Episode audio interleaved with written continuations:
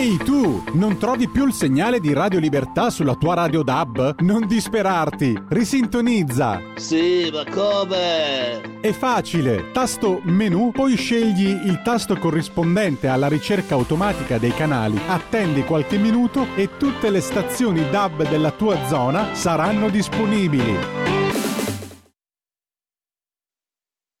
L'audizione del giorno reca il seguito dell'audizione di Lucia Borsellino e Fabio Trizzino, ai quali do il benvenuto e che ringrazio ancora per la non scontata disponibilità.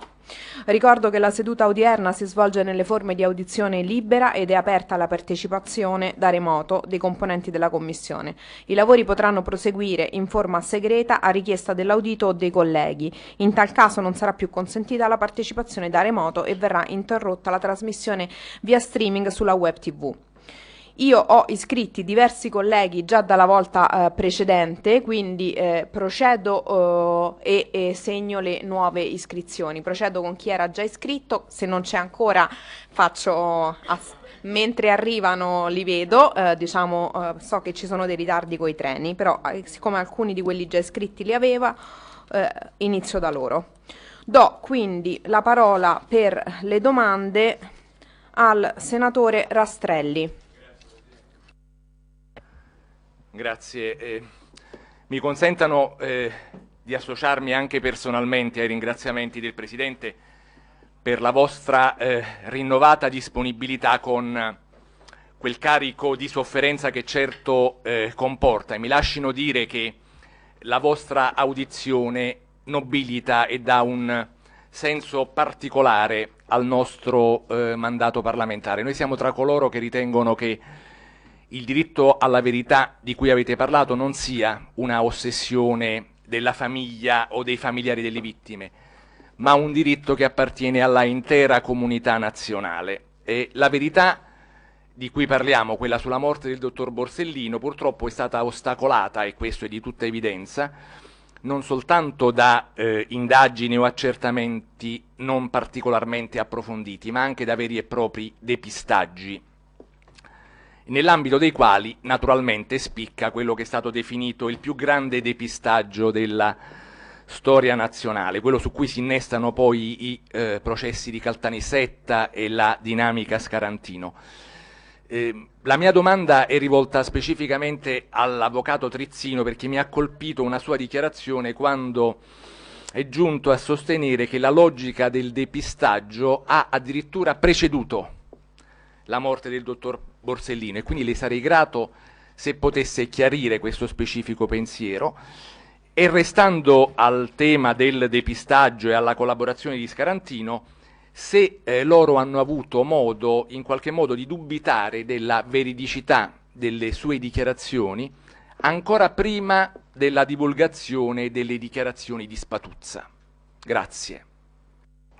Sì, un attimo, se per lei va bene, avvocato, ne faccio fare un paio, così riesce a rispondere più fluentemente.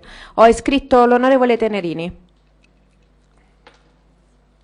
Grazie Presidente, anch'io mi associo ai ringraziamenti all'avvocato Trizzino e a Lucia Borsellino per queste audizioni veramente che ci hanno aperto una prospettiva importante anche per il carico, diciamo, umano e emotivo che abbiamo percepito, almeno che io ho percepito in queste lunghe ore, e la necessità chiaramente di arrivare quantomeno alla verità di una vicenda che riguarda tutti gli italiani, sapendo ed essendo cosciente personalmente che vivere all'ombra di questa verità, di qualsiasi verità, non è facile, questo lo so per esperienza personale.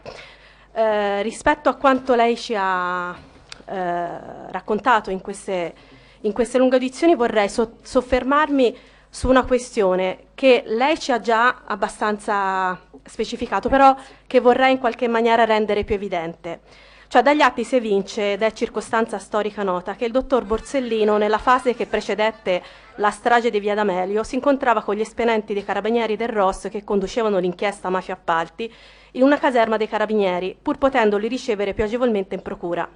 Come mai il dottor Borsellino si recava lui nella caserma dei carabinieri?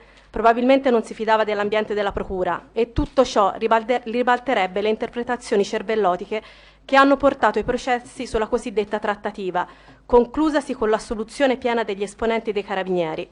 La mancanza di trasparenza e di fiducia riguardava la procura o l'arma dei carabinieri? Grazie.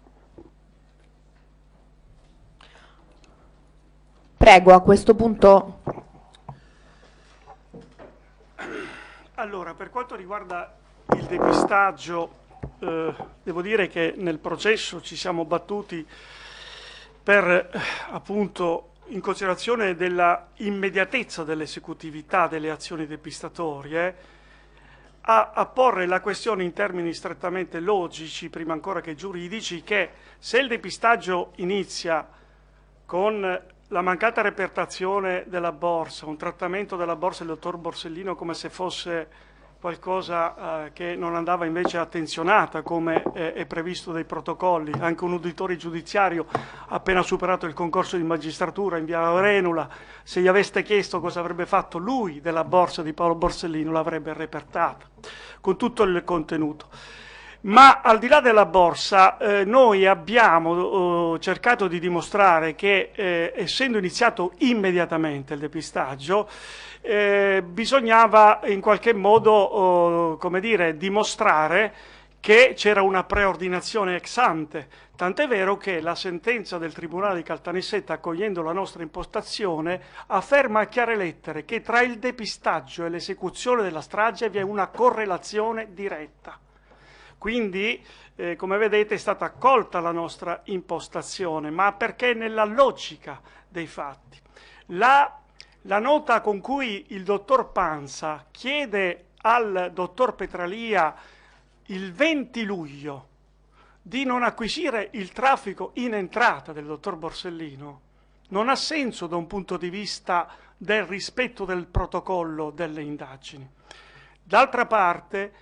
la risposta immediata che il dottor La Barbera diede ad un'indicazione neutra della famiglia per il tramite di Caponnetto, con un'ansa del 24 Caponnetto si fa latore dell'ambasciata della famiglia circa l'esistenza di un'agenda rossa, e io non vedo il motivo, se non in un'ottica strettamente depistatoria, di respingere immediatamente al mittente questa indicazione neutra, un contributo di indagine dicendo l'agenda rossa, se c'era, è sparita o è andata distrutta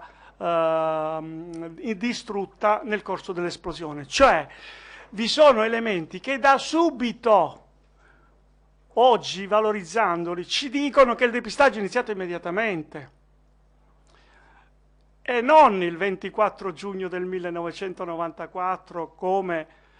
diciamo, nel corso delle sue domande il senatore Scarpinato ha detto, ponendolo in correlazione col fatto che come si concilia il fatto che Scarantino inizia a parlare il 24 giugno. Scarantino inizia a parlare il 24 giugno perché, come sappiamo, inizia il forcing su Candura, ma abbiamo la nota del 13 agosto del 1992 con cui il SISDE, con cui Ruggeri, il colonnello Ruggeri, dice: da informazioni acquisite dalla squadra mobile di Palermo noi sappiamo, conosciamo non solo l'autore ma anche il luogo dove è stata ricoverata la macchina per l'imbottitura dell'esplosivo.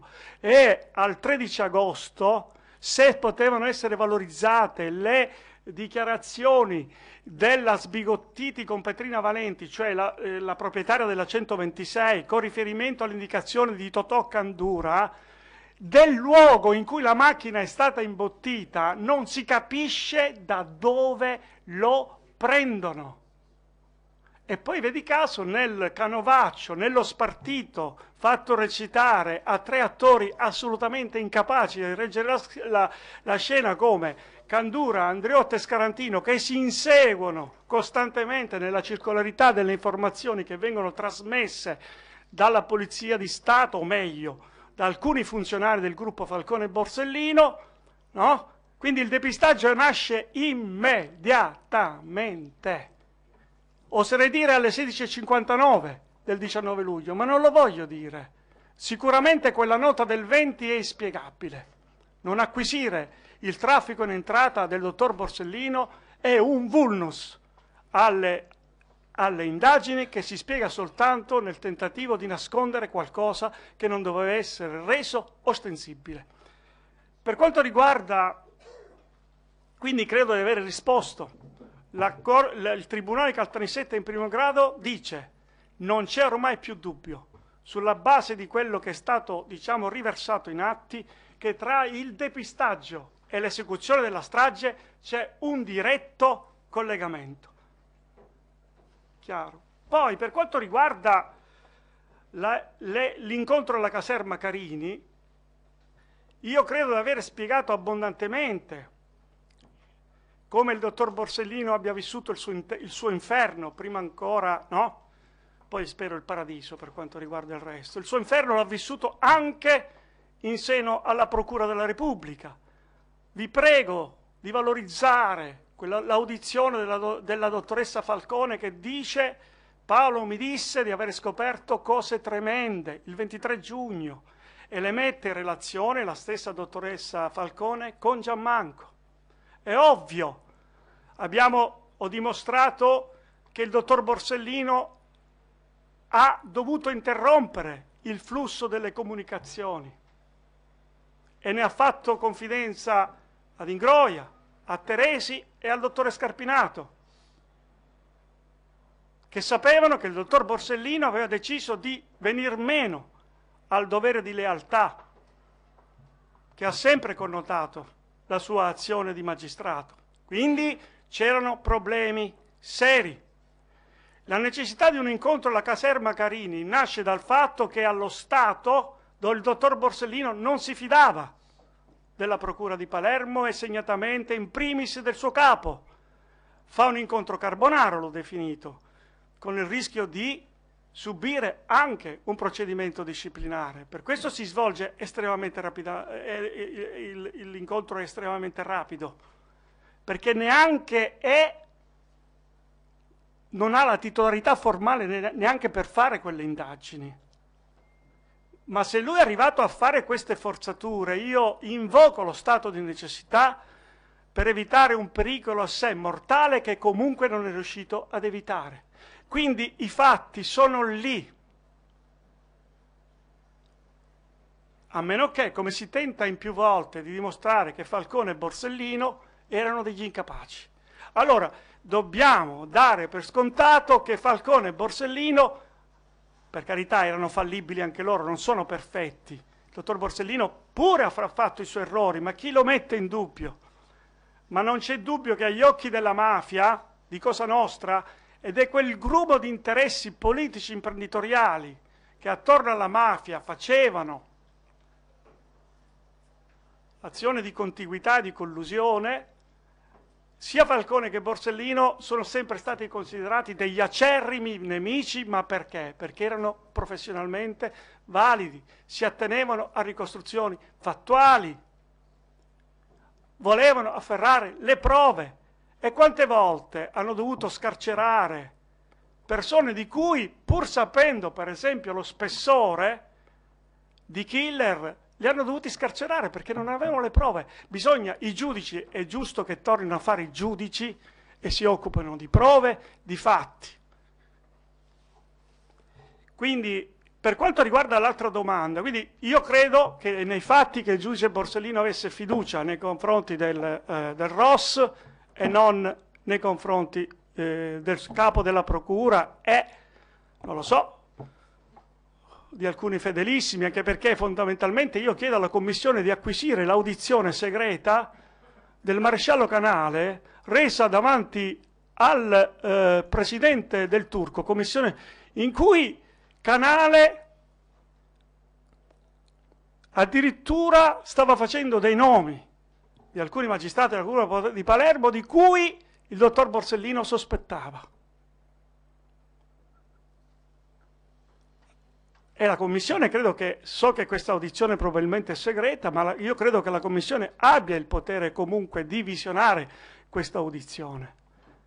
E vedrete che Del Turco lo blocca, ma non perché lo vuole bloccare, perché gli dice stia attento a quello che dice, perché lei si limita a riportare una confidenza del dottor Borsellino. Benissimo, oggi voi avete tutti gli elementi perché quella confidenza venga innestata, si innesti in una serie di circostanze documentali e fattuali incontrovertibili.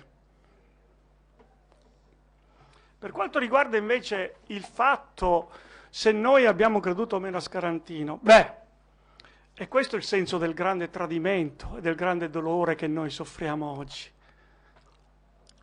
Noi ci siamo affidati alle istituzioni. Da quando dal 2015 ho cominciato a leggere tutti gli atti, allora io lo dico chiaramente, cioè quello che hanno combinato i magistrati che hanno indagato su Scarantino, Andriotta e Candura, dal mio punto di vista professionalmente, attenzione, è qualcosa di inenarrabile. E non mi si venga a dire il contesto o non contesto, perché quando si sceglie deliberatamente di non depositare per 33 mesi, cioè per quasi 3 anni, il confronto tra Scarantino e Cancemi, in cui Cancemi smentisce Scarantino, ma non sui fatti, sulla stessa possibilità antropologica che uno come Scarantino potesse far parte e assumere all'interno di una delle più eclatanti stragi della storia della Repubblica, un ruolo quale che sia, denota come minimo la mancanza di capacità di conoscere le dinamiche di Cosa Nostra. Quel confronto in cui addirittura Cancemi invoca, dice ai magistrati, per favore, io sono la mafia, ma voi siete lo Stato, non vi potete fare prendere in giro da uno così. Ebbene, Scarantino è stato stradifeso nella sua versione. Gli avvocati degli imputati mafiosi che hanno condotto una guerra senza sconti, perché il depistaggio è stato sì preordinato bene, ma poi alla fine è stato abbastanza grossolano, perché gli attori a cui è stata data la parte da recitare erano veramente scarsi. È solo che gli avvocati dei mafiosi erano mafiosi e i magistrati invece no. E tutti siamo caduti in questo tranello terribile, per cui oggi io non ho alcun timore, ma per un atto di onestà intellettuale vi devo dire che nell'ambito del processo Borsellino 1 e bis chi ha difeso la toga del giudice Borsellino sono stati gli avvocati, e ancora io sto aspettando che qualche magistrato scriva l'elogio degli avvocati, perché noi avvocati, specialmente con riferimento alla ricostruzione di quella stagione stragista, abbiamo svolto un ruolo come minimo paritario a quello dei magistrati. Quindi noi ci siamo affidati alle istituzioni e le istituzioni ci hanno confezionato delle sentenze che a leggerle ancora oggi io inorridisco. Però la fiducia nella magistratura, nelle istituzioni va sempre mantenuta intatta, perché quella stessa magistratura che ha confezionato quei mostri poi si è messa a lavorare per restituire alla nazione e a noi ovviamente una ricostruzione più plausibile. Quindi noi la fiducia l'avremo finché moriremo, perché tradiremo noi per primi l'esempio di Paolo Borsellino. Però se lei mi chiede se abbiamo dubitato, non potevamo dubitare delle forzature incredibili che sono state fatte in quell'altro monastero, che è la Procura della Repubblica retta da Giovanni Tenebra. E su questo vi devo dire che mia moglie ha da raccontare un episodio che è emerso con riferimento, qualche warning noi l'abbiamo avuto, ma non potevamo pensare a tutto questo. E su questo credo si attarderà Lucia. Prego, dottoressa Borsellino. C'è stato un episodio che ci ha un po' inquietato, che è stato tra l'altro rievocato da un testimone nel corso del dibattimento del processo Borsellino Quater ordinario. Si trattava del mio allora fidanzato all'epoca dei fatti, in cui appunto è stata compiuta la strage che ha portato alla morte mio padre, il quale per le ragioni legate al fatto che in casa mia non si viveva più all'indomani della strage, lui di fatto rimaneva a casa nostra fino a tarda sera. Si trattava peraltro di un poliziotto, di un agente di polizia in servizio presso la polizia scientifica di allora. Bene, nel mese di febbraio del 1994 abbiamo ricevuto uno squillo al citofono di casa alle 21:50 o alle 10 addirittura, e sotto casa c'era la moglie di Scarantino, l'allora moglie di Scarantino, la signora Rosalia Basile, la quale con un gruppo di persone, poi si è scoperto che aveva con sé anche un gruppo di persone, bambini, non so, voleva salire a casa nostra e parlare con mia madre. Devo dire, noi abbiamo visto questa incursione come un'incursione poco opportuna, tenuto conto anche dell'orario, e quindi il mio fidanzato da allora ritenne, per tutelare la privacy familiare, di scendere giù e fare da filtro, visto che non avevamo un controllo stabile da parte delle forze dell'ordine nella nostra abitazione, e quindi di fatto non consentì alla signora Basile di salire a casa, e fece una relazione di servizio che, su indicazione dell'allora questore, mi pare fosse Finazzo, che chiamammo perché era una persona della quale mio padre si fidava e della quale mia mamma riponeva fiducia. Il questore ordinò di fatto a quel ragazzo di fare una relazione di servizio e di inviarla, oltre che al questore di Palermo, anche al suo capo della polizia scientifica, la signora Pluchino. Ebbene, di quella relazione per molto tempo non se ne seppe nulla. Abbiamo scoperto solo in sede di dibattimento del processo Borsellino-Quater che la relazione non era mai stata assunta agli atti dei processi, ragione per cui questo testimone è stato sentito solo nel 2016 o nel 2018 addirittura, e praticamente già allora, dalle poche parole che riuscirono a scambiare con la signora Basile, il dottor Iu, questo era il suo nome, seppe che la signora Basile voleva riferire a mia madre dei maltrattamenti che il marito Scarantino subiva al carcere di Pianosa per essere costretto a parlare. Stiamo parlando di un periodo, febbraio 94, che è antecedente poi all'avvio del depistaggio nel senso più pieno del termine. I film sono sogni che non dimenticherai mai. Che genere di film faremo? Movie Time, la magia del cinema. Ogni sabato, dalle ore 16. Qual è stata la tua parte preferita? Radio Libertà, la tua radio. È impossibile. Solo se pensi che lo sia. Non è meraviglioso? Stai ascoltando Radio Libertà, la tua voce libera, senza filtri né censure, la tua radio.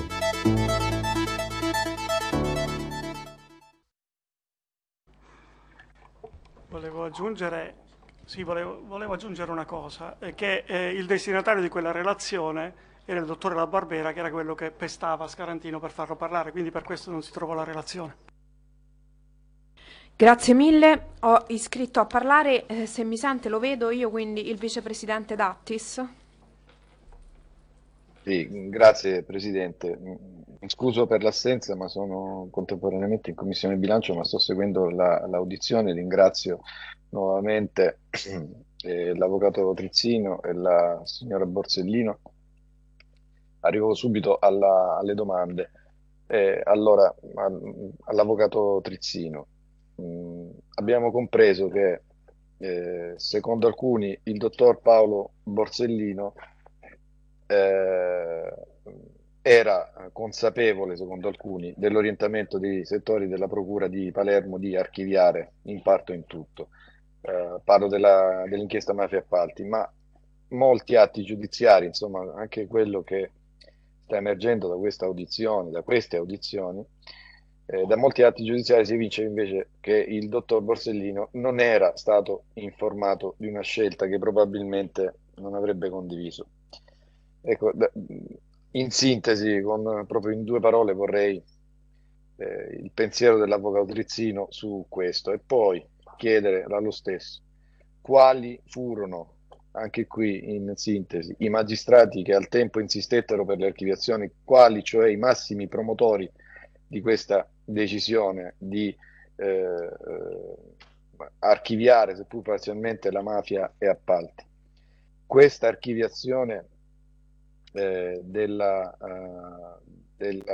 seppure parziale, a parere dell'avvocato Rizzino, ha cagionato danni all'inchiesta di mafia e appalti, e infine se l'inchiesta mafia e appalti, a parere dell'avvocato Rizzino e della signora Borsellino ovviamente, può essere questa, l'archiviazione e l'inchiesta in particolare, tra le cause principali poi dell'accelerazione della strage di Via D'Amelio, perché diciamo, da quello che stiamo ascoltando, insomma, visto che il dottor Borsellino aveva avuto centralità nell'azione investigativa condotta nel contrasto all'azione dell'organizzazione mafiosa a Palermo in tutta la Sicilia. Grazie. Prego, avvocato, visto che è da remoto, altrimenti... Sì, allora devo...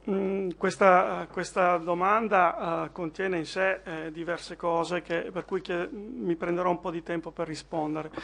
Allora, noi fino a quando non abbiamo scoperto che c'era stata una riunione il 14, in cui Borsellino si presenta, ed è l'unico, e vi spiegherò i motivi, che conosce quel rapporto, e fa delle domande al dottor Loforte. Noi, prima di avere appreso questa circostanza, sapevamo che c'era questa archiviazione. Io personalmente non l'ho mai vista bene in relazione alla tempistica, no? Alla tempistica, cioè un'archiviazione fatta il 13, 22, 14. Dico,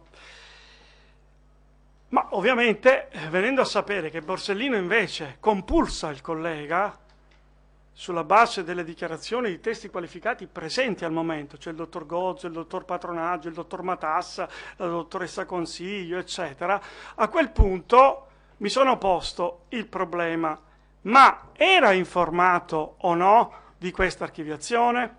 E qui sono cominciati i veri problemi. Perché?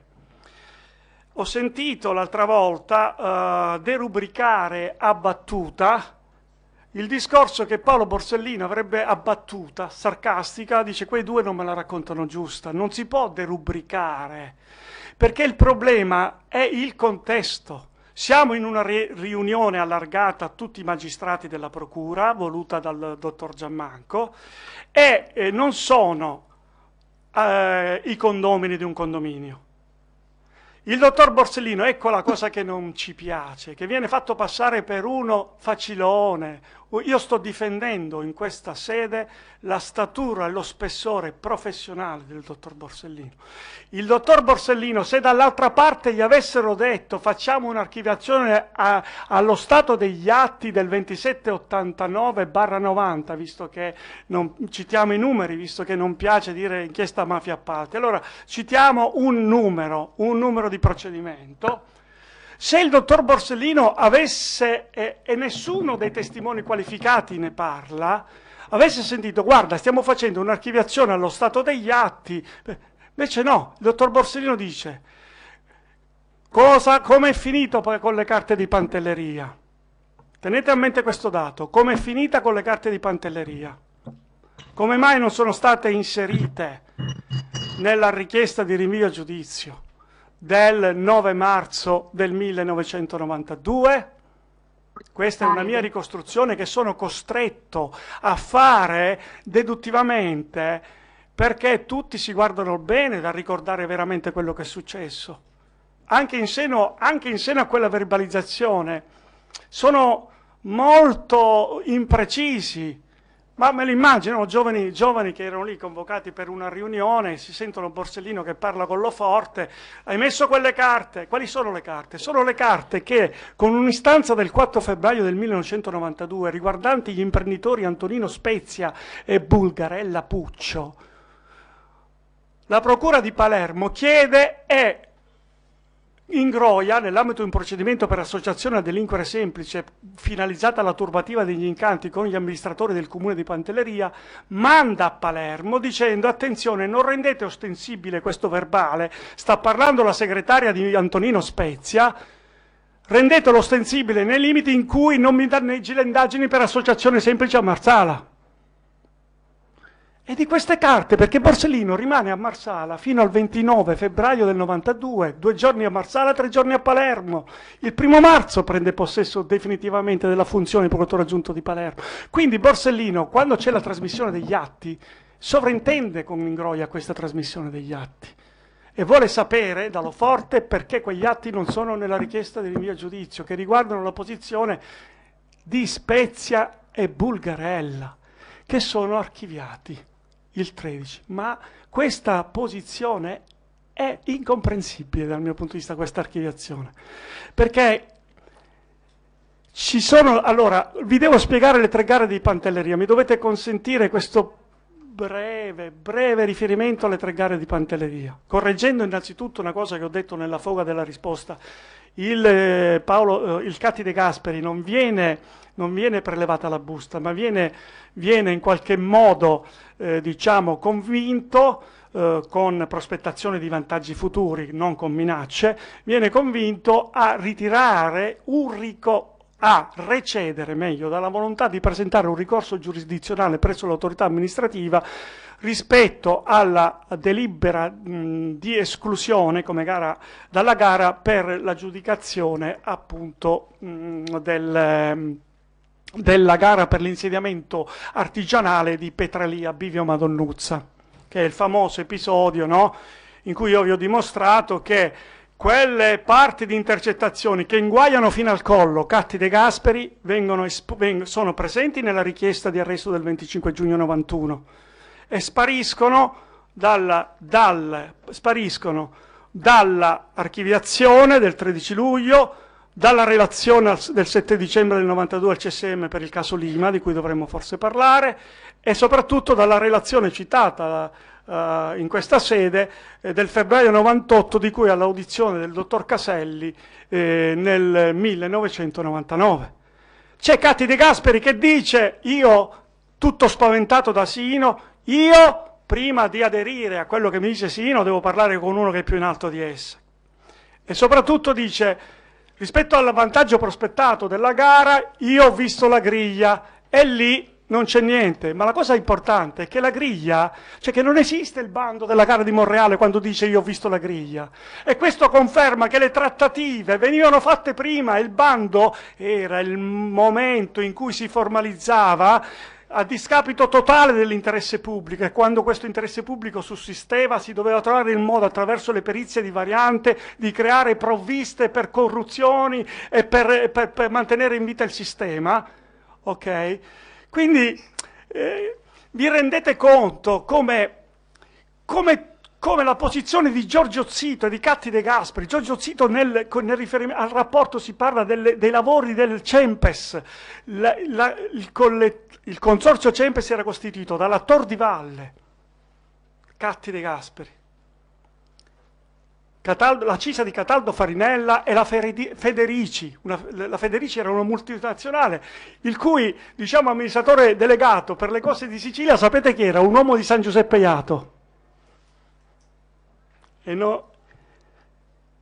quello che combina Giorgio Zito con riferimento al consorzio Cempes, ai lavori per lo stadio, ai finanziamenti, e la cosa assurda è che nelle deleghe d'indagine i magistrati della Procura di Palermo danno le giuste indicazioni, andate a sentire Fortis, andate a sentire Orcel, fate le perquisizioni all'Agenzia del Mezzogiorno, fate tutto, e poi tac, no? Quindi ci sarà stato qualcosa, e quel qualcosa cos'è? l'iniziativa di Giammanco, che invia il plico alle autorità politiche. Lì devo dire una cosa, Falcone ha sbagliato, me ne assumo la responsabilità. Io sarei andato immediatamente dal procuratore della Repubblica a denunciare Giammanco per rivelazione del segreto d'ufficio. Altro che nota di restituzione e avrebbe salvato probabilmente la sua vita e quella anche di Borsellino, se lo avessero arrestato in quel momento Giammanco per un reato gravissimo, cioè mandare una notizia di reato alle autorità politiche. Questo, ripeto, a chi dice ancora oggi che quell'indagine non valeva niente. Quindi, non sapeva dell'archiviazione.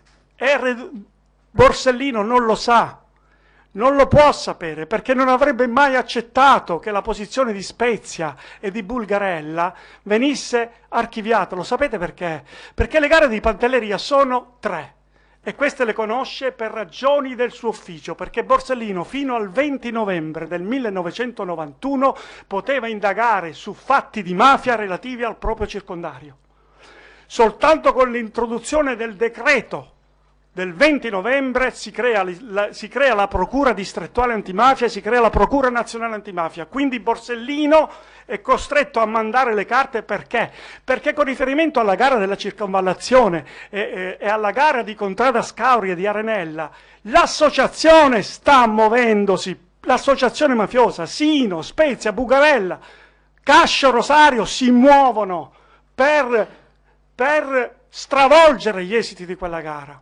E la cosa incredibile che emerge dal rapporto è che a un certo punto ci sarà una dilazione per quanto riguarda la gara della circonvallazione, che è quella famosa da cui il Lipera ritira la busta, fa il doppio gioco, si mette d'accordo con Jacobelli della Iagi, perché Lipera nel frattempo sta cercando di coltivare un suo orticello, no? E quindi, ma attenzione!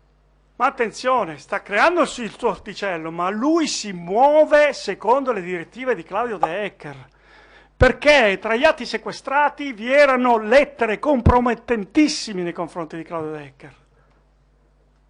Eppure Claudio Decker viene creduto in tutte le sue deduzioni difensive e la buttano tutta su Lipera. Ecco perché Lipera non parla con Palermo. Non ci vuole parlare perché ha capito che hanno preso, non dico il nudus minister, però se la stanno prendendo con l'ultimo. E poi dobbiamo parlare delle manovre inquinatorie di Claudio Decker. Ne dobbiamo parlare.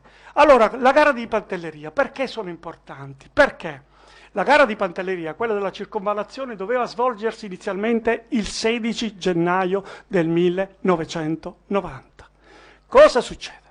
Succede che il Lipera non viene informato da Cani, che era l'altro esponente, dirigente di Udine della Rizzani Decker, salvato anche lui nell'archiviazione del 13, o meglio, ritenuta la sua posizione è stata ritenuta non suscettibile di attenzione.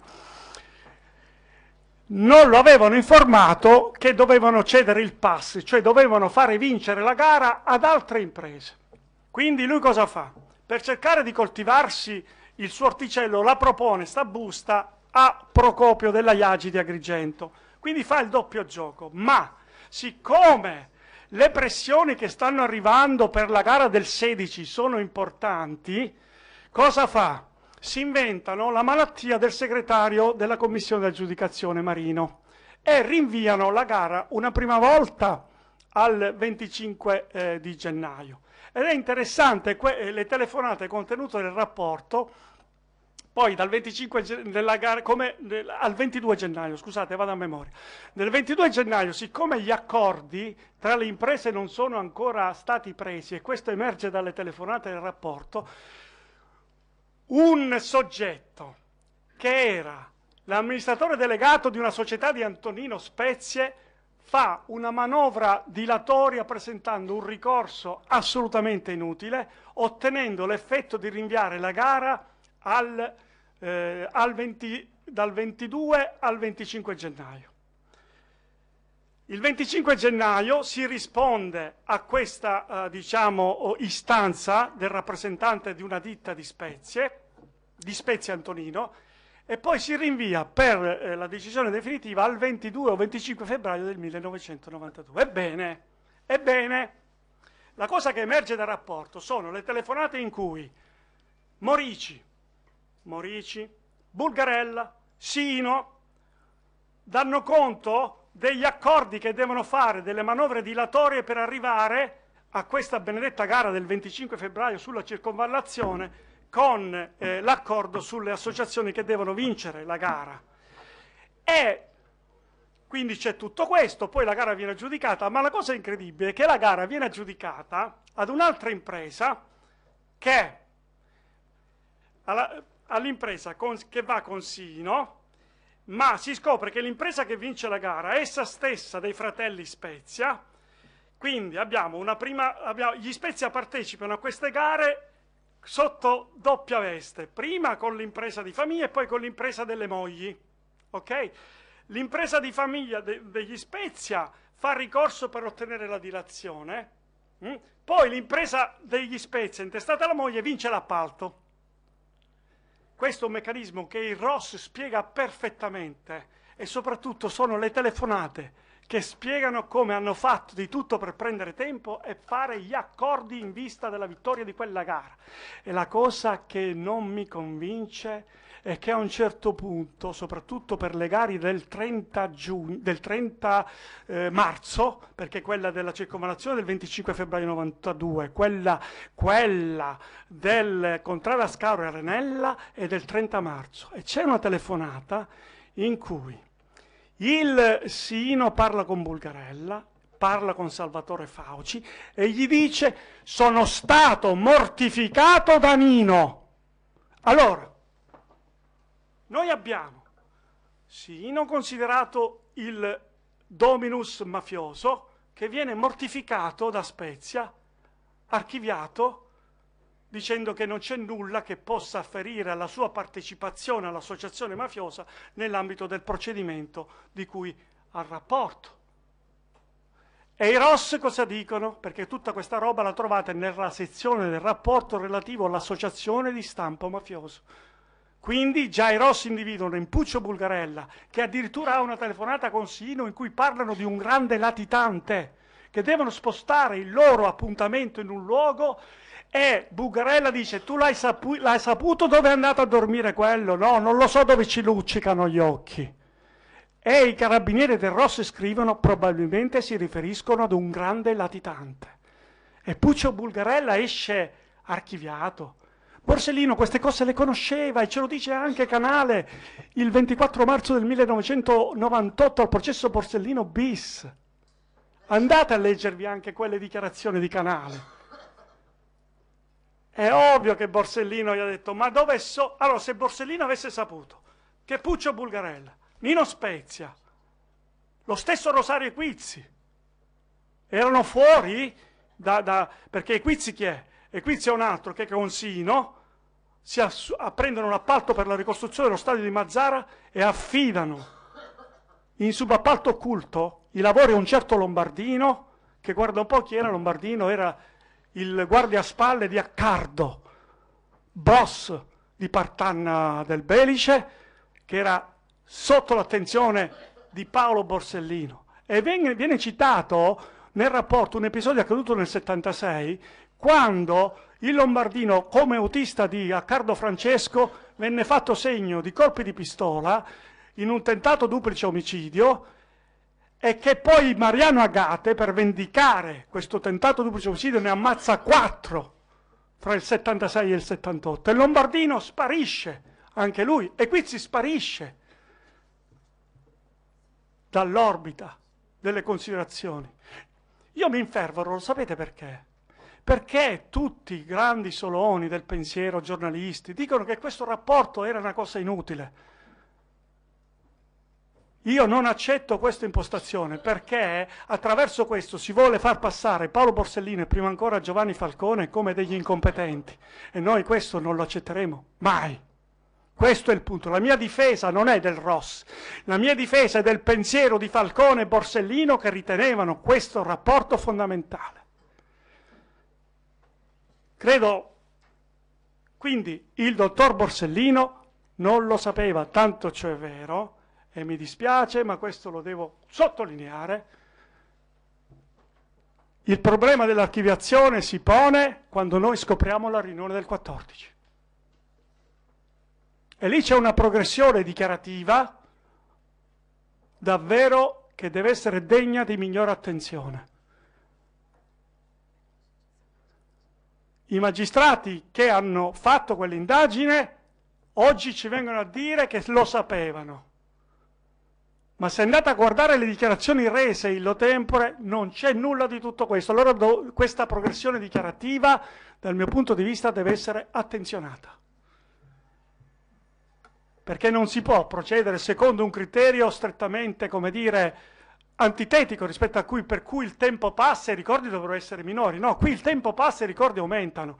Quindi, sinceramente, su questo io voglio la giusta attenzione. Quindi, perché la mafia party è importante nell'ottica dell'accelerazione della strage, ma non lo dico io, lo dicono le sentenze definitive, il TER, il Quater, lo dice la sentenza di primo grado del Tribunale, lo dice il provvedimento di archiviazione mandanti occulti bis, lo dice la stessa Gilda Loforti, di cui dovremo parlare, perché la teoria della doppia informativa non esiste. È stata confutata, smentita da un giudice terzo, il giudice del procedimento, il giudice delle indagini preliminari, dal dottoressa Gilda Loforti, la quale interviene nel marzo del 2000, cioè in epoca successiva alle dichiarazioni del dottor Caselli alla Commissione Nazionale Antimafia. Quella prospettazione unilaterale contenuta nella relazione viene confutata nei punti fondamentali da un provvedimento di un giudice terzo. E non si può far finta che questo provvedimento, se siamo ancora in una cultura della giurisdizione, non è come se non esistesse, perché lì la dottoressa Gilda Loforti, rifiutando l'archiviazione tout court e richiedendo con un'ordinanza del 27 gennaio 1999 una serie di approfondimenti documentali e non, riesce a dimostrare l'infondatezza della tesi della doppia informativa. E io, sinceramente, non so più come spiegare che questa cosa non esiste. Non ci riesco più. Vi dico, andatevela a leggere, perché io si vede che non sono buono a spiegare questo fatto, che la doppia informativa non c'era e che i magistrati della Procura di Palermo aspettavano la SIRAP e lo sapevano. E soprattutto la dottoressa Gilda Loforti riesce a dimostrare che nelle notizie di reato interlocutorie del 30 aprile, del 3 luglio, Scusa perché questo è un punto fondamentale, del 30 aprile, del luglio, dell'agosto del 1990 c'erano tutte le intercettazioni, comprese quelle di Lima con il Ciaravino, che parlano di Cataldo Farinella e che il ROS venne semplicemente autorizzato al riascolto, non a fare nuove intercettazioni. Tant'è vero che la dottoressa Gilda Loforti li bacchetta: voi avevate tutto lì, non le avete visti, ma non potete buttarla sui carabinieri, perché i carabinieri hanno agito correttamente, tant'è vero che De Donno è stato archiviato in tutti i procedimenti, compresi quelli disciplinari. Quindi noi riteniamo, sulla scorta degli atti, ricordate l'affermazione di Montalto Salvatore, cucciulopurtava Borsellino di parlare di ste cose, e Borsellino non mi risulta che abbia parlato di eversione nera, gladio, massoneria, ma ha parlato, e l'ho dimostrato internamente ed esternamente, del fatto che Falcone voleva tornare a fare il magistrato e che, come ho dimostrato internamente, Borsellino aveva, sulla scorta delle pregresse interlocuzioni costanti con Giovanni Falcone, il chiodo fisso di mafia a palti.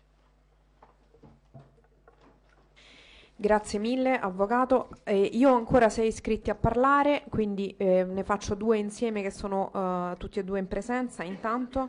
Quindi ho iscritto l'onorevole Congedo e poi il senatore Sisler.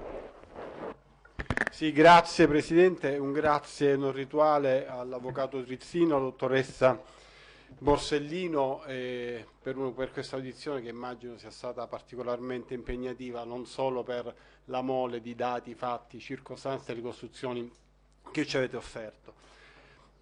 Con riferimento all'accelerazione della strage di Via D'Amelio, successivamente a quella di Capaci, nella sentenza di primo grado sulla trattativa Stato-mafia, che poi è stata annullata, ma non so se sono state ancora depositate le motivazioni, viene riportato che la ragione, una delle ragioni per cui Cosa Nostra, in particolare Rina, dette un'accelerazione alla seconda strage, con tutto quello che poi ne avrebbe conseguito, no, in termini anche di attenzioni mediatiche e dello Stato, fu dovuta al fatto proprio della trattativa tra Stato e mafia, che venne percepita da Cosa Nostra e da Rina come un segnale di debolezza delle istituzioni e dello Stato, e che quindi, diciamo, da quello stato di debolezza Cosa Nostra avrebbe potuto lucrare, diciamo, in termini di ulteriore tempo a disposizione o di acquisizioni di territori, insomma,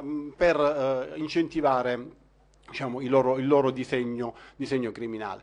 Mi sembra che, insomma, nell'arco della sua lunga audizione l'avvocato abbia riportato qualcosa riferito proprio all'accelerazione. Con questo passaggio della sentenza di primo grado mi piacerebbe sapere qual è il suo pensiero sostanzialmente. Grazie. Avvocato, faccio fare anche il senatore Sisler, così sì, potete rispondere. Prego, senatore. Grazie Presidente, io ho due domande per la dottoressa Lucia Borsellino, che vorrei anzitutto ringraziare per la disponibilità. L'hanno già fatto altri, ma ci tengo a farlo anch'io, perché possiamo solo immaginare cosa significhi per lei continuamente ripercorrere quei giorni, quindi la ringraziamo. Posso solo dirle che per noi, per molti di noi, suo padre ha rappresentato e rappresenta un modello ed un esempio, quindi spero che questo possa servire da parziale, diciamo così, consolazione. Due domande, dicevo, ma anzitutto se lei ricorda quale fosse la posizione di suo padre circa l'idea del dottor Falcone di costituire la superprocura, e se c'erano invece dei magistrati contrari a quest'idea della costituzione della superprocura. La seconda domanda invece è emerso chiaramente dalla ricostruzione articolata dell'avvocato Trizzino quale fosse l'idea di suo padre circa la procura nella quale operava, questo mi è sembrato evidente. Al contrario invece, quali erano i magistrati con i quali suo padre aveva un chiaro rapporto di fiducia, cioè con quali magistrati lui più aveva questa simbiosi e rapporto di fiducia? Grazie dottoressa. Risponde prima Lucia. Prego dottoressa Borsellino.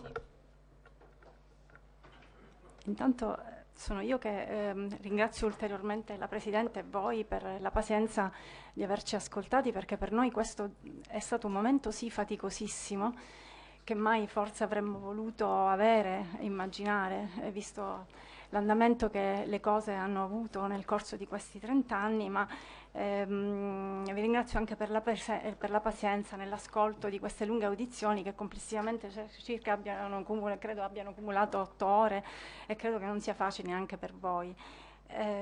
Però per noi, dicevo, rimane forse, non so se è l'ultima o ce ne saranno altre occasioni di questo genere, perché abbiamo capito che evidentemente lo avete notato anche dalle nostre parole, non c'era più tempo per attendere, per dire come la pensavamo rispetto agli atti che si sono consolidati, perché qui non stiamo prospettando opinioni personali che non siano suffragate, a maggior ragione noi figli, che non avevamo e non abbiamo le competenze tecniche, ma abbiamo certamente un substrato culturale per poter comprendere quanto è accaduto.